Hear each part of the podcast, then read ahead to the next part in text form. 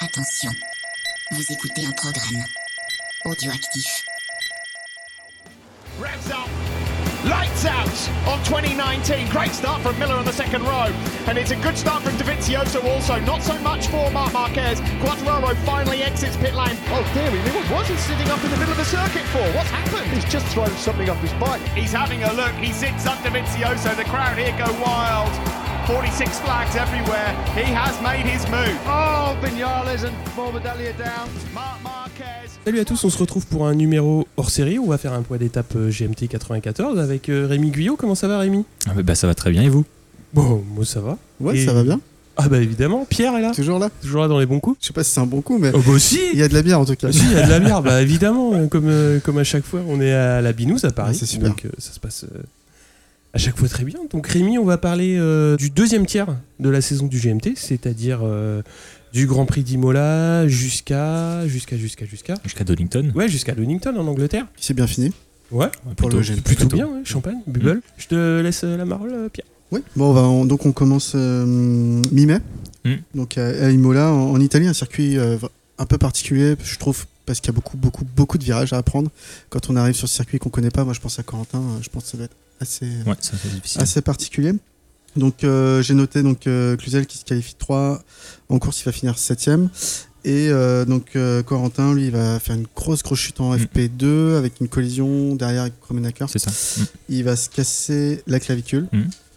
Et du coup, en course, ouais. Alors j'ai noté, donc j'ai pas eu le la réponse exacte du pourquoi et comment.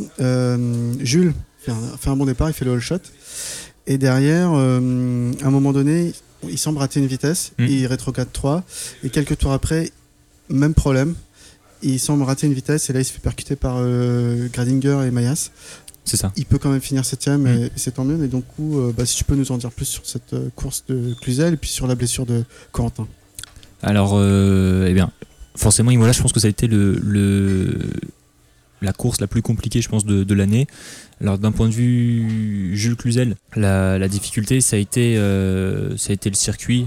Voilà, généralement, c'est pas un circuit qui va apprécier plus que les autres. D'autant plus que sur ce circuit-là, qui est, qui est très particulier, Krumenara et Caracat Solo avaient vraiment très très rapides là-bas. Il me semble que Jules, sur la, première fois, en fait, quand il fait le all shot, il part en tête, tout se passe très bien. Et il manque sa vitesse une première fois, c'est là qu'il perd justement le, le leadership. Mm.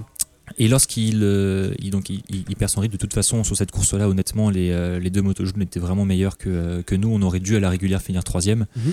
Euh, contrairement à d'autres courses comme Assen où là, on aurait pu espérer une- un bon podium et se battre jusqu'au dernier tour, euh, dernier virage pour la victoire. Là, Imola, c'était vraiment, on était vraiment euh, un, peu, un peu moins bon, faut le dire, hein, de toute façon. Et puis, euh, concernant Corentin, c'était un circuit qui est très compliqué. Il faut savoir aussi que ce circuit, il y a généralement beaucoup de chutes. Et puis, au vu des dégagements qui sont, qui sont voilà, Minime. minime. Euh, Il y a des drapeaux rouges tout de suite, euh, beaucoup de séances interrompues, et puis il y a une sorte d'un peu de, de pas, je vais pas dire de crainte, mais il y a forcément une, une appréhension un petit peu particulière lorsqu'on arrive sur ce circuit qui est, qui est particulier hein, de toute façon. Par euh, voilà, il est en plein milieu de la ville, très urbain, un peu, ça fait un peu, bon, je vais pas dire un, un tracé de course sur route, mais ça y fait penser un petit peu. Et donc pour Corentin, euh, c'était euh, dès la FP1, il, il s'en est pas trop mal sorti honnêtement. Lui, il connaissait vraiment pas du tout la piste. Ouais. Il avait vraiment pas fait euh, un tour lors d'entraînement. Il avait pas regardé euh, particulièrement de, de vidéos ou quoi que ce soit. Il y allait pour justement pas se prendre la tête et, et découvrir sur le tas. Donc on a fait un tour de piste à pied. Il avait l'air d'apprécier la, la piste. C'était le genre de piste qui, qui lui convenait bien. Et justement, il, il vient chuter en FP2. C'était forcément très dommage parce qu'on lui avait fait justement la remarque comme quoi il fallait vraiment partir en FP2 décontracter un maximum, de pas se mettre la pression. Contrairement à l'année dernière où euh, la FP2 était très importante parce qu'on se qualifiait pour euh, justement la, la Super Pole 2 directement ou pas. Ouais. Là, la FP2 est vraiment dans une optique de, préparer la course. Et c'est un peu dommage parce que là, il s'est vraiment parti. On l'a senti dès le début. Il est parti avec la pression. Et au premier tour de 9, il prend un gros, gros volume avec un, un beau high side à la sortie d'une grosse réaccélération euh, à droite. Euh, malheureusement, Kromenard était derrière et euh, il est venu percuter. Pas lui directement, mais la moto. Oui. Donc on a retrouvé les deux pilotes, les deux pilotes à terre et Corentin avec une fracture de la clavicule qui est venu justement un petit peu, je veux dire, mettre sa saison en, en demi-teinte parce qu'il y a eu cette, ce retour à Gérès euh, rapide quelques semaines Mhm, avant, ouais. quelques semaines après, pardon, et puis euh, une appréhension un petit peu à la chute qui, euh, qui, Ouais. est- qui a mis du temps un petit peu à, à partir. C'est normal. C'est presque une erreur de rookie quelque part de, de, de Ouais, exactement. partir trop vite avec Mm. des pneus neufs. Mm. Après donc euh, le sixième, euh, la sixième manche euh, du World Super Sport, donc en Espagne à Jerez euh, début juin. Donc cette fois, euh, Jules Cluzel se qualifie 8 et en course euh, fait podium. Mhm. Corentin, lui, euh, Perolari, donc se qualifie 11e et fait une, une course nette hein, en finissant 9e. Donc ce que, ce que j'ai noté de cette course, c'est que Jules fait un podium après des qualifs assez moyennes. Mhm. Mais euh, vous avez trouvé quelque chose sur la moto le dimanche matin, il me semble. Oui, c'était ça. C'était en fait, c'était surtout sur le braquet. Ouais. Mhm. C'était en fait toutes les courses qu'on a, je veux dire entre guillemets, moins bien réussi que les autres, où on a été en dehors du podium, où euh, on a mis du temps à se mettre dans le bain. C'était surtout parce que le braquet, justement, on, on- on jouait un petit peu dessus. Et là, à Gérèse, en fait, on est reparti sur le braquet qu'on avait dès le début, euh, dès, la, dès la FP1. Et Jules est un pilote qui est assez incroyable parce qu'en fait, plus il roule, plus il va vite. Malgré son âge, mais on- des fois on peut penser qu'à 30 ans on a atteint un petit peu son, son meilleur niveau et lui c'est tour après tour, il améliore, il améliore, il améliore et justement euh, je dirais que de lui changer régulièrement la moto, parfois ça va être lui qui va le demander parce qu'il va faut voir que des fois ça arrive qu'il est meilleur que soi. Et euh, des fois c'est nous qui allons le proposer. Et donc justement euh, lui le moins on touche à la moto le plus il va aller vite. Et donc c'est justement euh, vers là qu'on qu'on- qu'on a tendu à partir de Gérèse c'est on est revenu en disant écoute euh, euh, maintenant on a, on a les réglages qu'il faut à partir de, de maintenant. Euh, on n'y touche plus. On part sur le on part sur le braquet qu'on avait. Et à partir de là euh, euh, Jules a fait des tours des tours des tours. Et puis c'est là qu'il a justement réussi à, à faire un podium. Ça aurait peut-être même pu être un peu plus proche de, de devant parce que je crois qu'ils ont fini un peu plus de deux secondes de la, de la victoire on aurait pu je pense euh, peut-être Ouais. pas parce que honnêtement en fin de course à, à cette époque là ils étaient encore un peu meilleurs euh, Krummenauer Mhm. avec Aricasulo mais on aurait pu finir à moins d'une seconde euh, de la victoire euh, voilà, sans trop sans trop forcer Mais il me semble que sur cette course, il a un peu du mal à doubler de Rosa, qui Oui, le bouchonne qui le pendant bouchonne un plusieurs petit tours. peu, qui le fait perdre un peu de temps. Ouais. C'est un petit peu, euh, c'est un ensemble de choses, mais c'était honnêtement c'était une course encourageante parce que euh, même si on venait enchaîner quelques courses avec, euh, voilà, je dirais un peu de malchance entre Mhm. guillemets avec euh, avec Imola et puis juste avant c'était euh, Assen. Là on arrivait à, à voilà, avec un nouveau podium et on savait qu'on allait revenir pour Misano et pour Donington prêt à à pouvoir jouer un peu plus proche pour la victoire. Ouais, de- donc Jules a besoin vraiment de, on va dire, d'un matériel stable. Enfin, c'est ça en a- fait. Pour, pour euh, l'optimiser, entre guillemets, utiliser, euh, fait, optimiser son utilisation.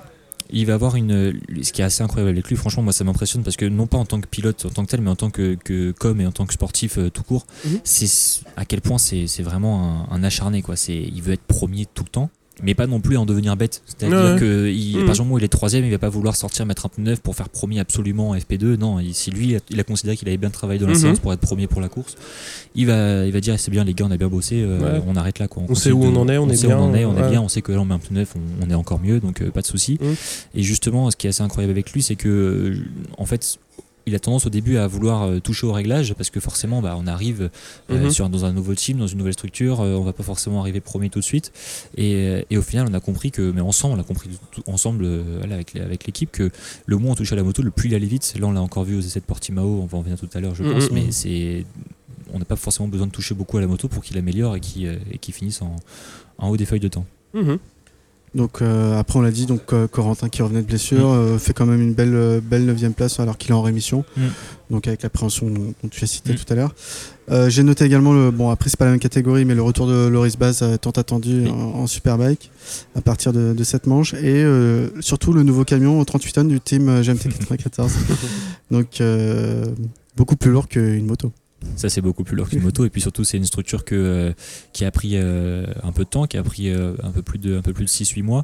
Et puis qui a été vraiment faite pour les mécaniciens, sachant que nous, on est, on est au courant que, qu'on est privilégié à, à partir en avion parce qu'on travaille jusqu'à, jusqu'au départ de la- de- des week-ends de Mhm. course, alors que les mécaniciens partent du lundi au lundi presque. D'accord. Et donc le- cette semi-remorque, on a vraiment créé ça autour de, de leur confort pour que ce soit un cadre de travail le- Opti- ouais, le, optimal, me- quoi. ouais, le Ouais, meilleur, le meilleur possible. ouais, le meilleur possible. Même la- leur chambre, que ce soit pas le nez collé au plafond, que ce soit Mhm. vraiment un bel espace lumineux où ils peuvent vraiment euh, se détendre. euh, et, et je pense qu'on a, qu'on a plutôt réussi notre coup parce qu'ils sont ravis. Et puis maintenant, ils ont presque, enfin, ils ont vraiment un grand plaisir à se déplacer sur les courses et à y dormir et à passer du temps. D'accord. Mais est-ce que c'est Christophe qui conduit le camion du coup Non, c'est pas Christophe, c'est Sébastien, Sébastien qui, euh, qui conduit les 38 tonnes. Christophe, et puis il conduit l'avion.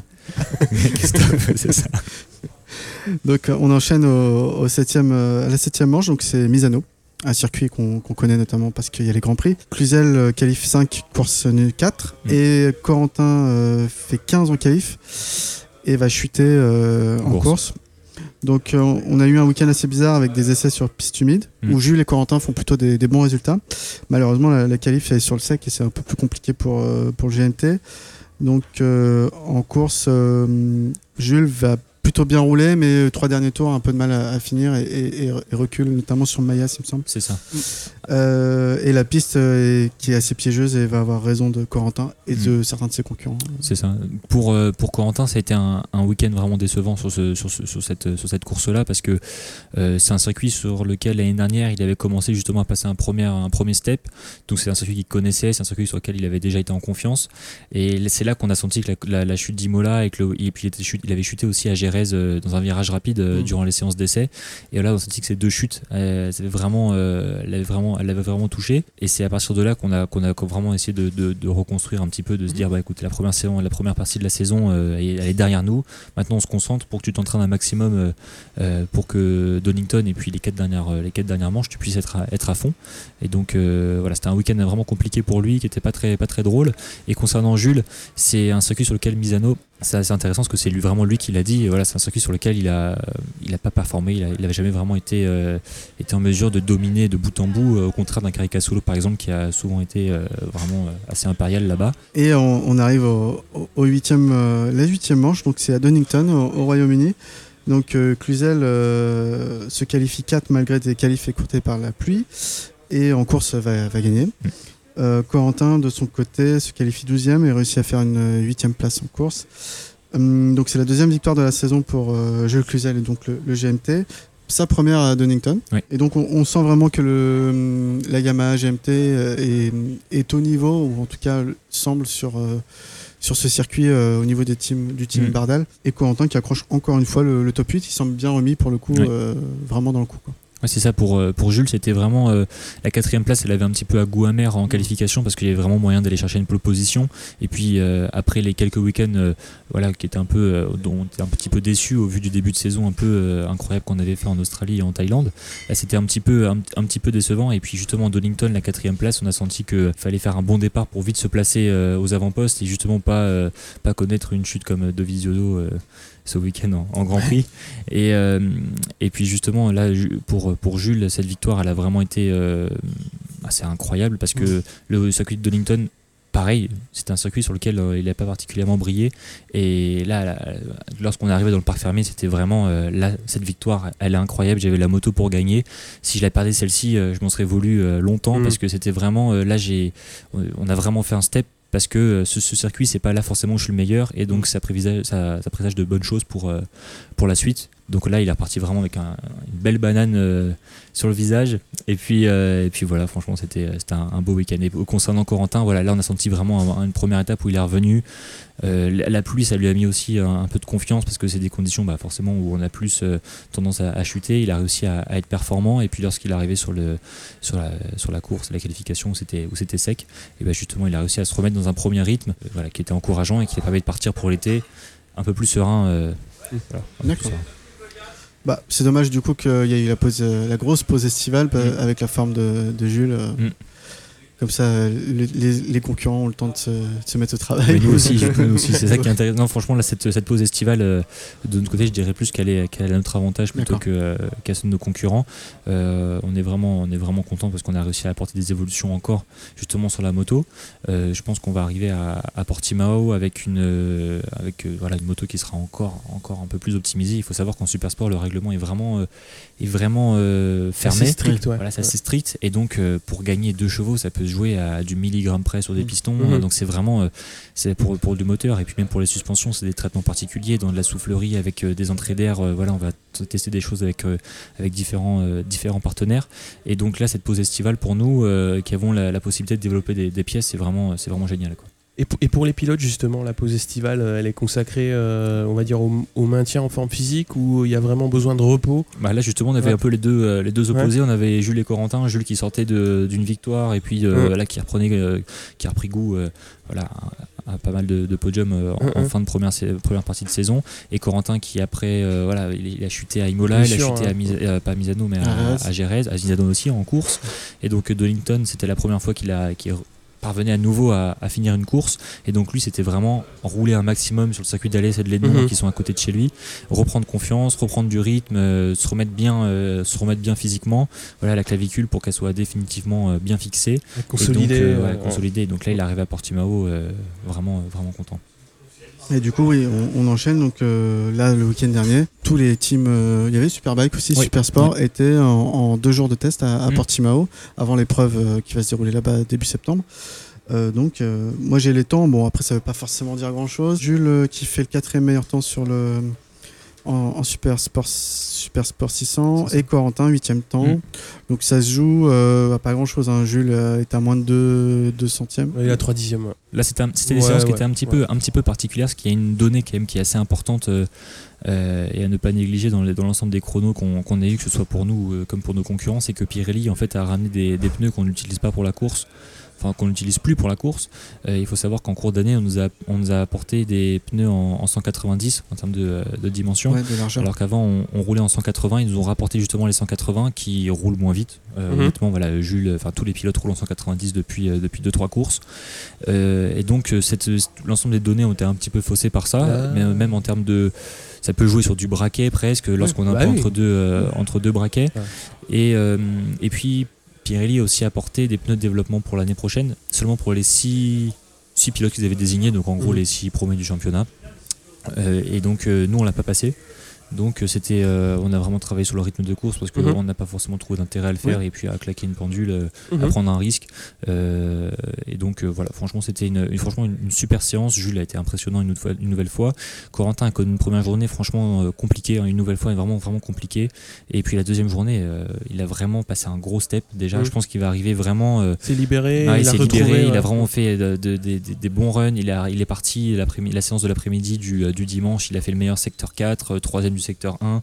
euh, il, fait- il me semble qu'il fait cinquième du secteur 2. Donc il a vraiment. euh, là, il, a, il, il commence à reprendre confiance et je pense qu'il va Mhm. arriver à la course euh, euh, voilà, dans, les, dans de meilleures conditions. Mm. D'accord. Bon, après, c'est vrai que l'année dernière, je me souviens d'un Jules Cluzel qui est arrivé à Portimao en forme. Enfin, en tout cas, Mm. c'est- ça, me- ça semblait lui plaire avant d'être percuté et de chuter euh, et de ne pas avoir sa course terminée. Mais en tout cas, c'est un circuit où il est, Il est performant, performant. et, et ça annonce, ça présage du, du bon. Bah, D'autant euh, plus que maintenant qu'il est, qu'il est opéré justement de sa cheville gauche qui, voilà, qui, le- qui le faisait souffrir, euh, là maintenant il peut faire du vélo autant qu'il veut, il peut courir, il peut vraiment faire euh, vraiment se préparer et on sent que même dans il est vraiment il, il est heureux quoi. Là il est vraiment vraiment heureux quoi. Il est vraiment au, au top euh, euh, que ce soit mentalement physiquement euh, en plus il sort d'une victoire à Donington. Donc là on sent que ces deux mois ça a été vraiment une bénédiction pour lui. Et je pense qu'il y a Portimao là où il est plutôt bon. Là on l'a encore vu euh, ce week-end lors des essais. Je pense qu'on va avoir quatre belles courses de Jules à la fin de l'année Euh, J'avais une question concernant les entraînements. Tu as évoqué euh, le fait que Corentin s'entraînait.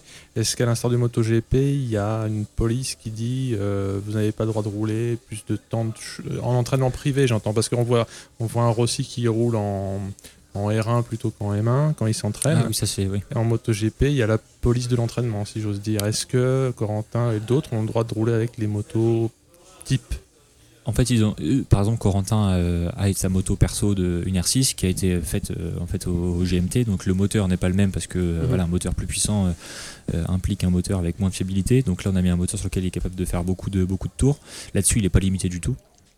Après, lorsqu'on utilise nos, euh, nos motos euh, perso, on le, on le déclare.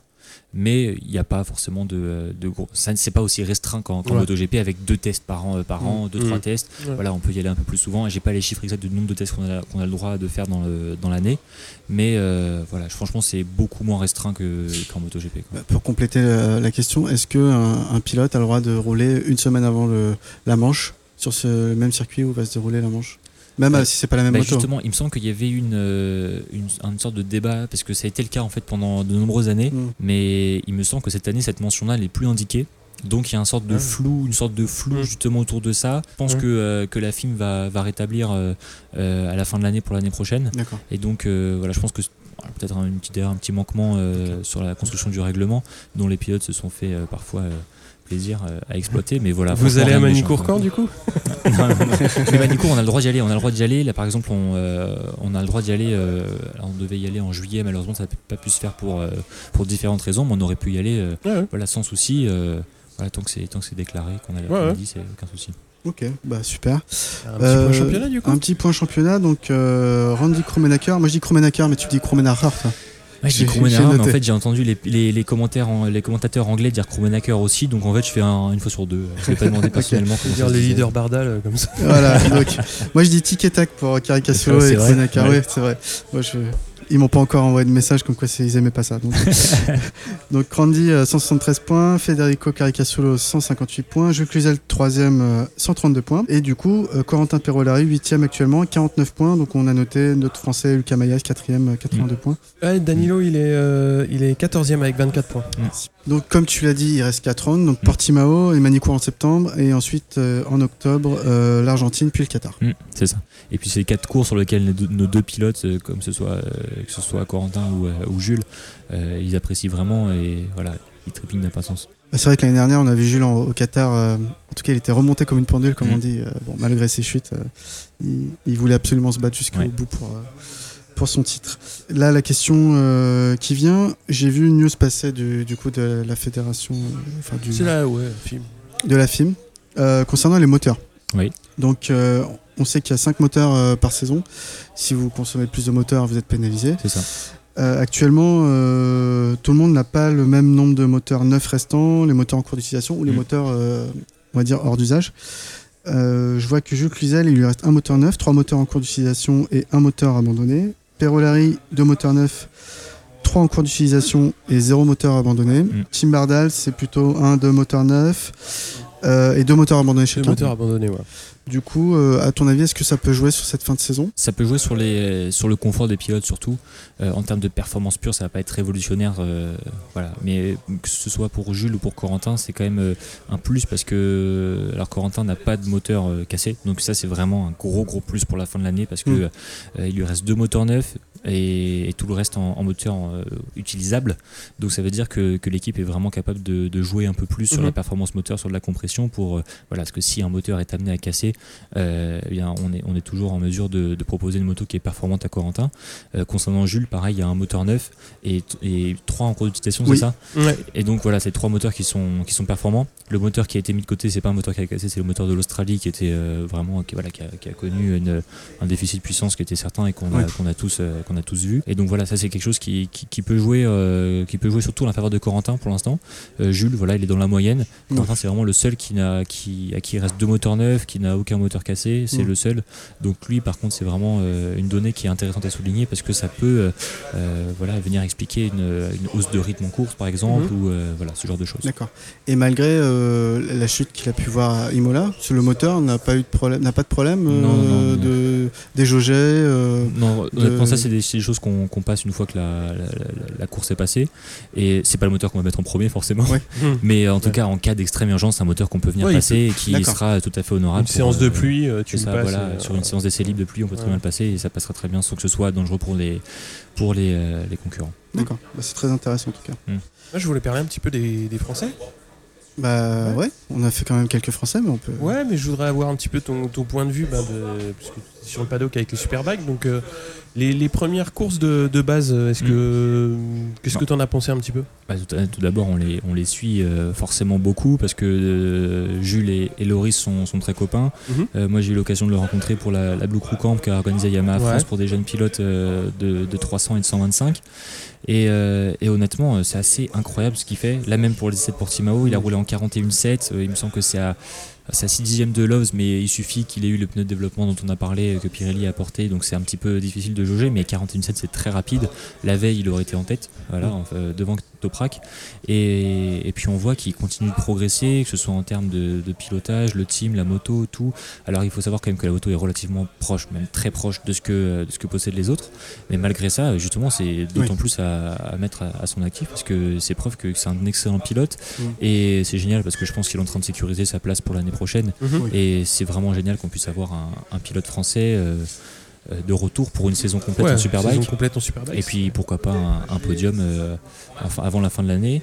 Et puis j'espère notamment dans des conditions sèches, parce qu'on sait que sous la pluie il est très rapide. Mhm. Et dans des conditions sèches, Ouais. ce serait d'autant plus beau. Ouais, pour rappel, euh, donc il a couru 4 week-ends sur, euh, sur les 9 qui ont été, euh, qui ont été courus depuis le début d'année. Et il est 13e au général avec 76 points. Ouais.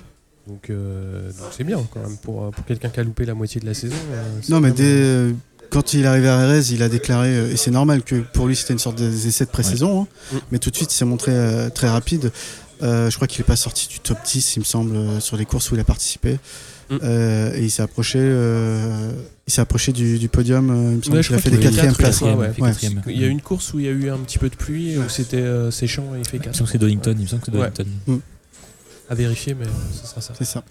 Je voudrais aussi euh, parler un petit peu de, bah, du, du- du renversement qu'on a vu en tête du championnat, puisque la dernière fois qu'on s'est vu, quand même, Mm. Bautista a dominé largement euh, la catégorie euh, Superbike. Mm.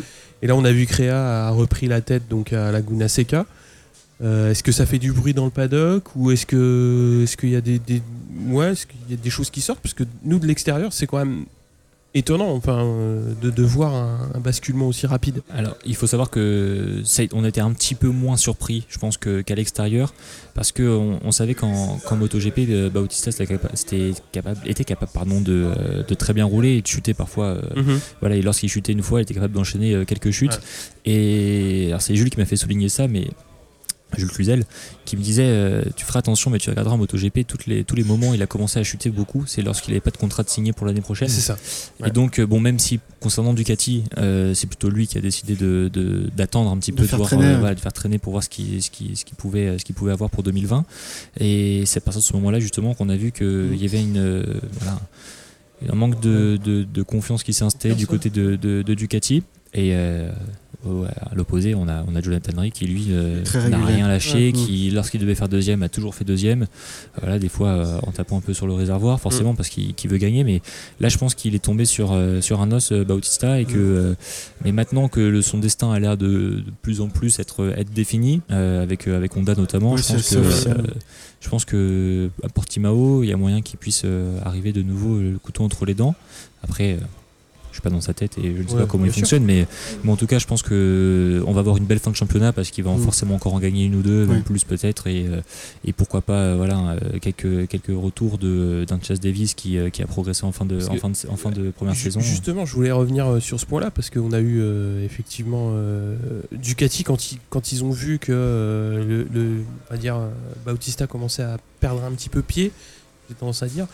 Ils ont organisé quand même pas mal d'essais privés euh, et justement on a vu à ce moment-là que Chas Davis lui commençait à, à capitaliser sur le sur la- le nouveau matériel et à monter en puissance. Et là où Bautista lui euh, avait du mal à Bah. justement à, à remettre le pied à l'étrier quoi. Moi, ce que j'ai vu, c'est qu'à Laguna Seca, donc la dernière course euh, du Superbike avant la pause, c'était que Chaz Davis a été très très performant. D'ailleurs, il a gagné une course sur les trois. Il a fini deuxième sur les autres. Alors que Bautista a chuté deux fois et la dernière course, il était blessé, il, il a abandonné. Et c'est là où tu vois le destin inversé. Alors, je dis pas que Chaz Davis, il va performer toute la saison parce Oui. que j'ai l'impression qu'il a, voilà, il a un peu choisi, choisi ses courses, Davis. Mais euh, Bautista, faut voir. Comme tu l'as dit, euh, ça s'est joué au moment où il avait une proposition de renouvellement avec euh, Ducati, à partir de début juin. C'est hum, c'est un pilote qui a été assez irrégulier, même en sa carrière de MotoGP, même s'il n'avait pas toujours les bonnes motos pour s'exprimer. Il était capable de faire des, de très belles Ouais. choses. En soi, en Bien Australie, sûr, il a fait quatrième avec la Ducat officielle. Même avec la Honda euh, de Grésini, il avait fait des, Mhm. des choses pas trop mal. Et non, je pense que le- le- l'autre pilote qui sera en mesure de venir jouer un peu les troubles faits, c'est euh, c'est Toprak euh, Ouais. Lié au glue, un peu compliqué à dire, Mhm. mais euh, lui honnêtement il est assez, assez incroyable. Alors pourtant qu'il est, il est pas dans un univers qui semble euh, euh, parfait au- autour de lui, puisqu'il a l'air un peu en tension depuis, euh, depuis Suzuka avec, euh, avec, euh, avec Kawasaki. On Malgré parlé, ça, ouais. On. Malgré ça, il est extrêmement performant et il se met vraiment en valeur. Et lui, bah, forcément, une nouvelle fois, euh, ça va être un des incontournables de la saison 2020 de, de Superbike. À savoir où est-ce qu'il va signer, on- personne ne sait Mhm. encore, mais, mais ça va être assez euh, intéressant à suivre pour la fin de la saison notamment. Et justement, euh, co- comment est-ce que toi tu, tu le perçois? Parce que moi, je, moi j'ai- on en a parlé hein, dans ce qui s'est passé à Suzuka pour, euh, pour Toprak. Comment est-ce que toi, en, termes- en tant que membre d'une équipe, tu, tu le perçois? Honnêtement, en fait, au, au vu de ce qui se passe dans l'ensemble des équipes, c'est très compliqué à juger parce que euh, l'attention qu'il y a eu en, en- en- comment dire au Japon, c'est pas avec l'équipe euh, qu'il a euh, actuellement en, en Ouais, bien Superbike, c'est directement avec, euh, avec l'usine Kawasaki. Après lui, forcément, c'est un pilote un peu particulier parce que même s'il est dans, un, dans une équipe qui n'est pas euh, Un team privé. officiellement officielle, euh, Ils ont le il support est quand même même sur de un vrai Kawa, ouais. support, Ouais. voilà, et il a la- il l'état turc qui est derrière lui, il a vraiment une, des, des grosses structures qui sont derrière lui. Il a Kinan. Il a Kenan, mais oui, oui, enfin même Ouais, il a la sûr. République, de, enfin il a le ministère des Sports derrière lui, donc ça c'est incroyable. Imaginons ça en France, euh, ce serait assez assez fou. Et, euh, et honnêtement, je pense que c'est un, c'est un pilote qui, qui génère beaucoup d'intérêt, euh, que ce soit pour, pour, tous les partis, pour tous les partis qu'il représente. Et donc, euh, c'est très compliqué à juger pour moi parce que euh, c'est même d'autant plus en endurance où on sait que ça peut être des questions de pilotage. On a vu euh, Mhm. David Cheka, par exemple, qui euh, n'avait pas roulé au Schwarzleben cette année avec Kawasaki parce que, euh, en termes de consommation d'essence, il y a beaucoup, ça peut être aussi en termes d'usure de pneus. Ça- il y a beaucoup de données qui sont à prendre en compte pour de, pour de l'endurance.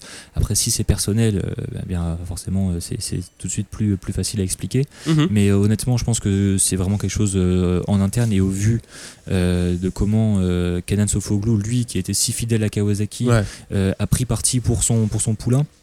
Je pense qu'il y, a il y a quelque chose, euh, il y a- il y, a une anguille sous roche. Et, Mm. et puis, euh, Il y a un peu plus. et, et donc on verra ce qui, ce qui va se passer, mais, euh, mais voilà, on, on sait que Toprak c'est un top pilote. Ouais. C'est dommage pour Kawasaki de le perdre, d'autant plus que le futur de, de Léon Aslam semble un peu plus incertain euh, à l'entame des quatre dernières courses. Et donc euh, on va voir où est-ce qu'il va finir euh, avant la fin de l'année, mais euh, oui c'est ça, où est-ce qu'il va signer avant la fin de l'année, et puis, euh, puis ça sera sympa de, de le suivre. Et pour rappeler, en fait, euh, ce qui s'est passé, c'est qu'il y avait trois pilotes. Donc, il y avait Aslam, euh, et euh, Toprak. Toprak euh, dans l'équipe Kawa au Suzuka. ouais. Et Toprak a pas roulé du tout. Ouais. Donc, euh, c'était pour ceux qui n'avaient pas écouté l'épisode. euh, 58. en sachant que du coup en Superbike, Toprak fait une meilleure saison que, que Léon Aslam. Ouais. Du coup, euh, avant Suzuka, ça paraissait logique sur le papier hein, en termes de performance que Toprak passe dans le team officiel aux côtés Mm. de Jonathan Rea. Bah là, effectivement, euh, on peut se poser la question est-ce qu'il a envie de rejoindre Est-ce qu'il a déjà une proposition Est-ce qu'il a envie de rejoindre ce team Kawasaki qui lui a pas donné sa chance en endurance? Ouais, mais c'est pas, c'est pas comme, comme tu le disais, c'est pas les mêmes équipes. Oui. C'est vrai que. Et c'est pas la même moto. C'est la même usine derrière. Euh, ouais, c'est la même marque. c'est vrai. Alors, honnêtement, je pense que ça, ça sera, ça va vraiment, se- c'est vraiment une histoire, je pense, de Ouais. d'hommes. Ouais, c'est euh, ça. Je pense que c'est vraiment une histoire, euh, voilà, à régler en interne, comme Mm. euh, des embrouilles entre amis Comme ou entre collègues, et puis et puis voilà, qui sont à régler, et puis qui seront réglés avant la fin de l'année ou pas. Mais c'est étonnant que ce soit sorti même. Parce que justement, quand c'est des histoires qui. Là, on le voit de plus en plus aujourd'hui, à l'époque de, de Zarco au début, lorsque, Ouais. avant qu'il annonce et KTM, il y a une sorte de, de- Mm. ping-pong qui s'est établi entre l'usine et, et le pilote. C'est aujourd'hui quelque chose, les Mm. réseaux sociaux, la communication externe de manière générale, ça, ça emmène forcément ce, ce genre de, ce genre de problème. Le dérive. ouais. Et puis euh, honnêtement, je trouve même que ils ont été plutôt euh, plus soft par rapport à ce qu'on a pu voir en MotoGP, euh, notamment sur euh, entre enfin, KTM et Zarco surtout. Je Oui, reviens à ça parce qu'il Mhm. était plutôt c'était plutôt assez euh, assez surprenant la communication qui s'était établie entre Oui. les deux. Et, euh, et là, je pense que voilà, au vu de au vu de, de- de- des tensions qu'il y a entre Kawasaki et, euh, et Toprak. D'ailleurs, je dis Kawasaki, mais peut-être que c'est quelqu'un d'autre, j'en ai aucune idée. mais, euh, c'est c'est Et euh, j'ai un petit mot aussi, je pense à, à Marco Melandri qui va arrêter cette année. Mm. C'est un grand monsieur du, du Superbike Ouais, en sûr. tout cas. Euh, bon, il va être remplacé chez Yamaha, on ne sait pas encore par qui. Voilà, euh, tu l'as rencontré du coup, j'imagine. on le croise. Après, lui, c'est quelqu'un qui est bon. Il a 30, euh, 34 ans, il a roulé en Grand Prix. J'ai 23 ans, un master en marketing. Il y a- il y a un peu une différence. oui, quoi, non, donc, bien sûr. non, mais bien sûr, Bah, on croise. C'est quelqu'un de toute façon là qui, qui, qui, qui se sent bien chez Yamaha. Je pense que lui-même, il a vu qu'il qu'il commence à devenir irrégulier parce qu'il est pas mauvais. hein. Franchement, il Mhm. est capable Non, de faire Ouais, encore des super ouais. choses. Et je pense que c'est vraiment génial la, mani- la manière dont il, dont il arrête parce qu'il arrive, euh, il, il est pas en bas de l'échelle quoi. Il est vraiment, il Mhm. arrive à un moment où bien sûr, il n'est pas capable d'être performant sur tous les circuits. Euh, il y a des évolutions qu'il a apportées sur la Yamaha qui ont été euh, suivies par euh, toutes les Yamaha. Mhm. Donc son expérience a été vraiment, vraiment bonne pour la marque japonaise. Et donc là, il, il va partir et je pense que on va continuer de le voir dans les paddocks, c'est certain, aux côtés de, de Yamaha ou de pilotes italiens, que ce soit dans les années à venir. Ouais, il va, il va être un petit peu le coach euh, de, de certains. Oui, sûrement, peut-être, ouais. Franchement, je pense que c'est le rôle qu'il peut endosser euh, parce qu'il a, il y a une sorte de respect forcément qui s'est sûr. autour de lui. On l'a vu lorsqu'il a annoncé son, son, euh, sa retraite sportive, que tous les pilotes, voilà, euh, l'encourageaient euh, pour son futur euh, et puis le félicitaient de sa, sa carrière euh, splendide. On va parler des Français aussi en Super Sport 300, avec Mm. notamment Verdoya, donc, qui est quatrième au général, avec notamment deux podiums, donc, euh, qui a fait euh, troisième à Misano et deuxième euh, en Angleterre. Et Hugo De Cancelis, donc, qui est huitième, lui, Mm. au général. Est-ce que vous les croisez un petit peu sur les Oui. paddocks ouais? Oui, bah oui, là, là, ils, ont, ils ont un rôle un peu différent, enfin une un, un statut un peu Mhm. différent par rapport à Mélandry, forcément. Bien sûr. Mais euh, non, euh, euh, Andy et Hugo, on les croise régulièrement. Euh, Andy, surtout sur les paddocks lors des, euh, lors des courses. Hugo, on l'a croisé plus lors de ses entraînements à Eguiar, notamment lors du Blue Crew Camp là, euh, organisé par Yamaha. Euh, Il était, il était présent. Et donc, euh, ces deux pilotes qui sont super, euh, super sympas, honnêtement, qui, euh, qui, qui aiment qui aiment rouler. Ça, c'est important de le souligner parce que voilà, ils font aussi ça parce qu'ils aiment ça, pas non plus. euh, ils font pas ça pour euh, comme un métier. Voilà, ils traînent pas les pieds lorsqu'ils vont rouler. Mm. J'ai vu Hugo rouler. euh, c'est, il fait des tours et des tours et des tours et des tours et sans s'arrêter. Andy, lui, il a ce, ce, ce côté qu'on sent vraiment l'ambition qui, voilà, qui, qui transpire. Quoi. C'est vraiment, euh, il, il veut être premier. Quoi. C'est vraiment ce, ce- ce- ça qui, qui se dégage de lui. Et c'est forcément euh, deux qualités qui sont à mettre euh, à leur actif. Et puis, et puis on les suit, parce qu'en plus ils sont Yamaha. Donc il y a une histoire Yamaha qui s'est créée. Andy Verdoya et, et voilà, a noué une relation un peu particulière avec, avec Eric De Seine. Et donc c'est quelqu'un que avec Eric De Seine, nous aussi on a une relation un peu particulière. Donc forcément il y a un lien différent. Et puis Hugo c'est, est aidé par Laurent Fellon, qu'on connaît aussi très bien. Avec qui on, on a aussi des bonnes relations, donc Mm. euh, on a souvent des, des nouvelles de lui, et puis nous on le suit euh, tous les week-ends, on, on regarde tout le temps ses résultats. Donc non, c'est deux pilotes franchement qu'on suit beaucoup, mais on suit franchement tous les pilotes hein, français, hein, que ce soit Romain Doré, euh, que ce soit Enzo de la Vega, que ce soit Samuel Dissora qui est arrivé sur Kawasaki dans le team Flembo euh, et qui a été franchement surprenant, Stefano, qu'on Enzo, suit, qui a- Enzo de la franchement, Vega. tout le monde, on suit vraiment tout le monde, Adrien Quinet, tout le monde, on suit vraiment tout le monde, on a toujours un mot sympa, notamment avec Eurosport France, avec Mm. Rémi Tissier, Bertrand Ster, on, on- on les croise souvent, alors on discute souvent avec eux et franchement, euh, c'est euh, c'est tous des, des- des- des super gars. Quoi. Mais surtout que c'est une catégorie. euh, Stéphie. oui, Stéphie. Ouais. Surtout que c'est une catégorie qui est extrêmement disputée avec euh, deux courses pour des Ouais, qualifs. euh, de qualif, ils, sont, ils sont plus de 40. euh, Mm. Enfin, c'est c'est vraiment. je dirais que la, le seul- la seule euh, note, je dirais un petit peu, euh, un peu moins bonne à mettre euh, pour le Super Sport euh, 300, c'est le manque de roulage pour ces jeunes pilotes. Mm. C'est que euh, aujourd'hui, des pilotes comme euh, Romain Doré par exemple, qui, qui a gagné le Challenge Yamaha l'année dernière, qui arrive, qui découvre tous les circuits euh, chaque, euh, à, chaque, euh, à chaque sortie, euh, le roulage honnêtement est très très limité. Quoi. Le fait de mettre 50 pilotes deux, deux, euh, Mm. deux fois, il me semble que c'est 25 avec quelques Ouais. pilotes invités parfois, euh, c'est génial parce qu'on permet d'accueillir énormément de pilotes, beaucoup de jeunes, donc ça met tout le monde presque sur un pied d'ég- d'égalité maintenant que le règlement est plutôt bien fait. Ouais.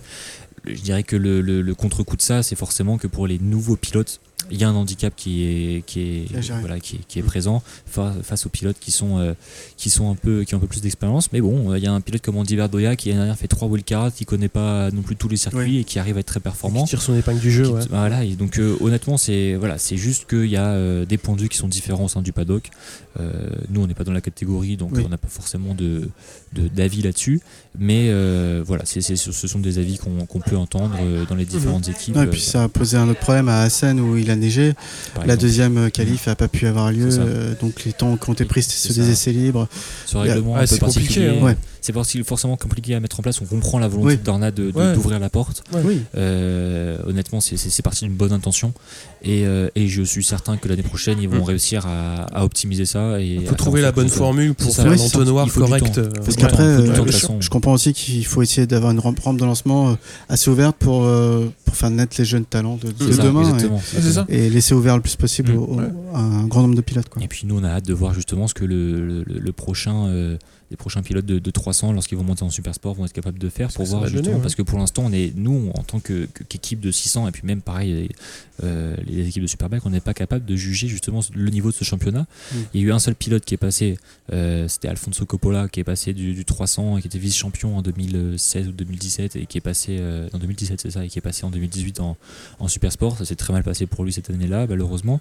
Et donc, on, a, on en attente justement de, Mm. de, de voir ce que ce championnat Ouais, donne. que ce soit réellement la pépinière de champion, C'est ça, pour, euh, enfin de créer une filière complète Ce qui était le cas 300 entre 600 Moto Superbike. 3 ouais. et Moto 2, on l'a vu que c'était le cas, Mm. que ça, ça arrivait. Est-ce que ça va être le cas entre le 300 et la 600 Euh, Voilà, ça reste à définir.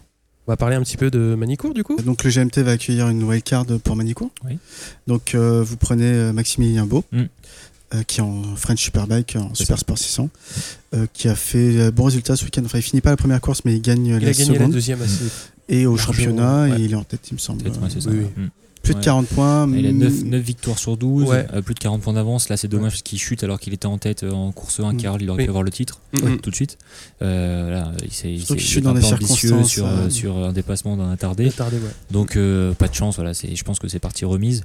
Et, euh, et Maximilien, franchement, euh, au début d'année, En fait, il hésitait sur euh, les, les- les- les- dans quel championnat il devait s'engager. Et donc, il nous a appelé, sachant que, voilà, on l'a déjà dit, on, on lui donne un petit coup de main euh, euh, à lui, comme à Martin Renaudin, comme à Florent Tourné en, en promo sport. Donc, il nous a appelé pour, lui, pour nous demander conseil. Mmh. Et donc, on lui a vraiment conseillé de continuer un championnat de France, d'être champion de France, et pas non plus d'être champion de France avec deux points d'avance, de vraiment euh, Essayer de creuser vraiment Dominer la, dominer catégorie. la catégorie, comme la Mayas l'avait fait en 2014 avec le Grand Chelem, tout gagné. Euh, les chronos, il y, a, il y a des références qui ont été établies sur l'ensemble des circuits. Et donc, euh, bah, Maximilien nous a écoutés. Et puis, au final, euh, voilà, c'est pas presque une, une récompense. On l'en avait parlé, on l'a dit. Si tu, franchement, nous, tu nous mettrais dans une situation compliquée. De toute façon, si tu gagnes presque toutes les courses, on va arriver à la fin de saison à Manicourt. Nous, on- de toute façon, on a toujours voulu privilégier les pilotes français. On a toujours voulu la, la fédération française de moto nous donner un coup de main. Euh, valoriser ces championnats, c'est aussi, euh, c'est aussi bien. Et puis, ça fait partie de nos valeurs aussi. Et donc là, aujourd'hui, prendre Maximilien, c'est euh, c'est- logique en fait. C'est juste, Mhm. c'est juste une logique. Donc vous allez aligner, c'est comment ça se passe? Une troisième moto? C'est ça, c'est une troisième moto. Ouais. Donc là, euh, Corentin et Jules auront leur box comme d'habitude, avec leur moto comme d'habitude. On aura un demi-box en plus pour Maximilien, qui aura une moto préparée par l'équipe du GMT. Il y aura le Yamaha euh, Europe qui lui mettra à disposition un moteur, donc il aura le même moteur que Jules et Mhm. Corentin. Et, euh, et puis voilà, après ça sera, ça sera parti quoi, pour, euh, pour une euh, avec un mécanicien. On- il aura un, médica- un mécanicien du GMT qui, sera, qui lui sera dédié. Euh, et, puis, euh, et puis franchement, euh, on espère que, que ça fonctionnera bien pour lui.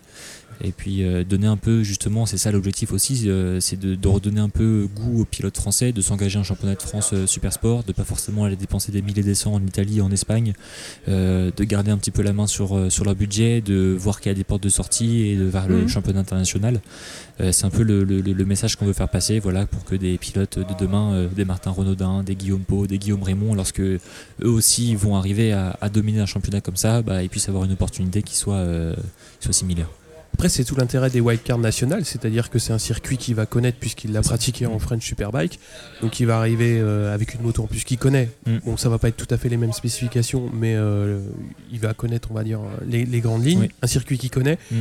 C'est tout l'intérêt des, des wildcards nationales, à mon avis. C'est ça. Et puis voilà, c'est même, on ne sait pas sur quoi forcément on va déboucher cette, cette Bien mission, sûr. mais dans tous les cas, il se met en valeur, il peut Bien se mettre en valeur.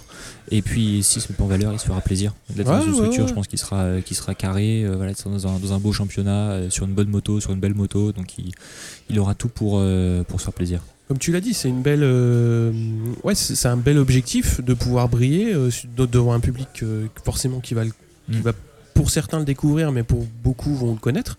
Ça va être, euh, ça va être l'occasion pour lui bah, de, de, de faire, de passer un bon week-end, quoi. Et puis de mettre aussi une référence sur le championnat de France Super Sport. Bien sûr. euh, de montrer euh, ce qu'un pilote euh, est capable de faire lorsqu'il sort Exactement. du FSBK 600, sachant que bah, aujourd'hui c'est pas une surprise de dire qu'on est en pénurie de, de- de- pilotes français, ça pousse pas à la porte les, les pilotes français très rapides, que ce soit en, en 600 ou, ou en Grand Prix, même si ça arrive de petit à petit, là on a une deuxième vague qui va arriver rapidement, je pense avec les Lorenzo Fellon, les Clément Mhm. Rouget, les, les, les Gabin Planck en Red Bull euh, Rookies Cup qui, sont, qui vont bientôt passer le pas, je pense. Et, euh, et en 600, euh, la filière géniale, ça serait de faire du FSBK 600 euh, au, au Mondial 600, Ouais. Euh, comme c'est le cas par exemple pour du British Ouais. en championnat d'Angleterre, comme ça peut être le cas en championnat, championnat d'Espagne, en championnat d'Italie. Et donc voilà, pourquoi pas le faire avec la France et puis autant passer par le GMT pour le faire. Et donc, les places aussi, on va parler de, bah, de l'opération qu'il y a Ouais. avec le club GMT. Bah, ça marche plutôt bien pour Ça l'instant. marche plutôt bien, Ouais, ouais, on, a, on a passé les 5000, 5000 euh, Ah oui. euh, supporters euh, au club. On a C'est 1500, euh, 1500 places de vendues. Là, on est le 27 août. Ah ouais. Euh, donc ça veut dire que là, on avait fait une petite opération pour Carole aussi euh, deux semaines Oui. avant, le, deux semaines avant la, la course pour le FSBK.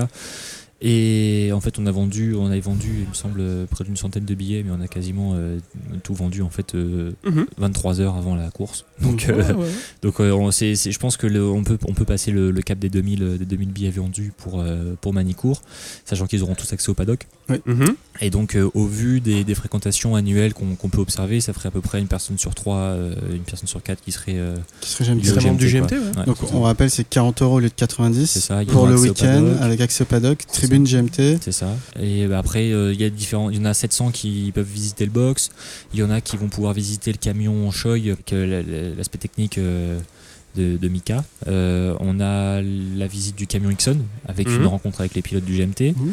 Euh, il va y avoir, euh, il va y avoir euh, des rencontres euh, à des personnalités qui vont venir aussi. Ce sera l'occasion de les, les croiser dans le paddock qui sont euh, en dehors du championnat Superbike qu'on va annoncer dans pas trop longtemps. Ah, Et euh, voilà. j'avais posé la question, mais du coup, non. Non, mais ça, ça arrivera dans pas trop longtemps. Je Ouais, pense qu'on va faire une petite news dans, dans quelques Ouais. jours.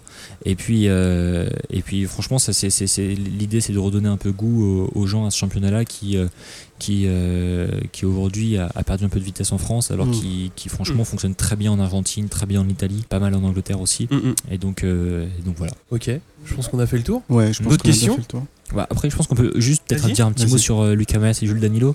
Oui. Oui. Euh, Lucas Mayas qui est quand même a, a bien progressé sur la deuxième partie de, des, ah, des- des- des- Ah. des premières courses qu'on a vues. Ouais. C'est pas un pilote qui manque de talent. Ce qui Mm. manquait, c'était le niveau de la moto. Ouais, c'est ça déjà. Et, Et, puis, euh, euh, ouais. là, la motivation, là, on le sent euh, super motivé. euh, euh, ça a l'air de bien se passer avec l'équipe. Là, il arrête pas de dire que l'équipe travaille bien, que c'est vraiment euh, la moto qui commence à devenir un peu vieillissante. Et franchement, c'est c'est génial d'avoir un pilote français en plus aux avant-postes. Et concernant Jules Danilo, bon, lui, c'était un petit peu un peu plus compliqué. Mais malgré ça, il est, ce, qui est, ce qui est génial, c'est qu'il qu'il reste hyper positif. Il sait que son équipe travaille très bien, que la moto, est, malgré le fait qu'elle aussi soit Ah un peu ouais. vieillissante, euh, est performante. Voilà, il a, un, il a un très bon moteur, une belle équipe. Et donc, euh, petit à petit, lui, c'est un pilote qui a besoin de faire beaucoup de tours pour, pour progresser. Et, et je pense que à Manicourt, il aura à cœur de faire euh, un top 10, euh, voire peut-être un peu mieux. Alors pour, euh, pour rappel, donc euh, Lucas Mayas est quatrième au championnat avec euh, 82 points. Il a fait deux quatrièmes places et Jules Danilo est 14e avec 24 points. C'est ça. Ouais. Et puis on a eu des, des Français, je crois, euh, Gaëtan Materne, il me semble. Gaëtan Materne, voilà, qui, euh, qui lui a eu une saison euh, euh, compliquée. Le, le team, c'était la première saison en, en championnat du monde super sport. Lui, c'était sa première saison, alors qu'il il avait gagné le. Là, il gagnait, il me semble, le, trophée Pirelli l'année dernière Oui. euh, en, en France. Il a voulu passer le pas. Voilà, la, la- la marche euh, semble être un, un peu haute. Et euh, on avait vu Xavier Navant qui, Ouais. euh, qui, qui a mis lui un terme à sa saison en mondial et qui reprend là en championnat d'Italie et, et qu'on espère revoir en mondial l'année prochaine. Cette fois-ci, on a vraiment fait le tour. Ouais. Bah, merci Rémi. Merci beaucoup Rémi. Merci à vous pour l'invitation, c'était génial une fois de plus. Et puis j'espère, euh, j'espère à bientôt. Bah, en tout Bah- cas, on fera un débrief de fin de saison, je pense, avec toi. Ouais, pourquoi pas. ouais. Bah, je pas pense qu'on se euh, verra à Manicourt. Ah, Oui, à. Manicourt Eh aussi. oui, ah bah oui, c'est vrai que euh, vous venez. Et oui. Et, euh, et puis j'espère que j'espère qu'on aura le temps de se croiser surtout parce qu'au vu de- du nombre qui, euh, qui nous attend, au vu du, euh, des- on a aussi parce que dans les dans les dans, dans les, les billets euh, pour les personnes, il y a aussi les, les- les partenaires, les amis, la famille. Ça fait presque 400 personnes en plus. Et nous, on a prévu d'aller voir tous les gens euh, dans la tribune GMT. Donc. Un par un. Bah, vous pouvez l'arriver le lundi, je pense. euh, C'est ça. non, mais on sera à Manicourt. On Donc, sera à Manicourt. euh, je euh, pense qu'on- je pense qu'on s'y croisera ouais, rapidement. ouais. Ouais. Merci, Merci à vous. Bonne fin de saison. Ouais, merci.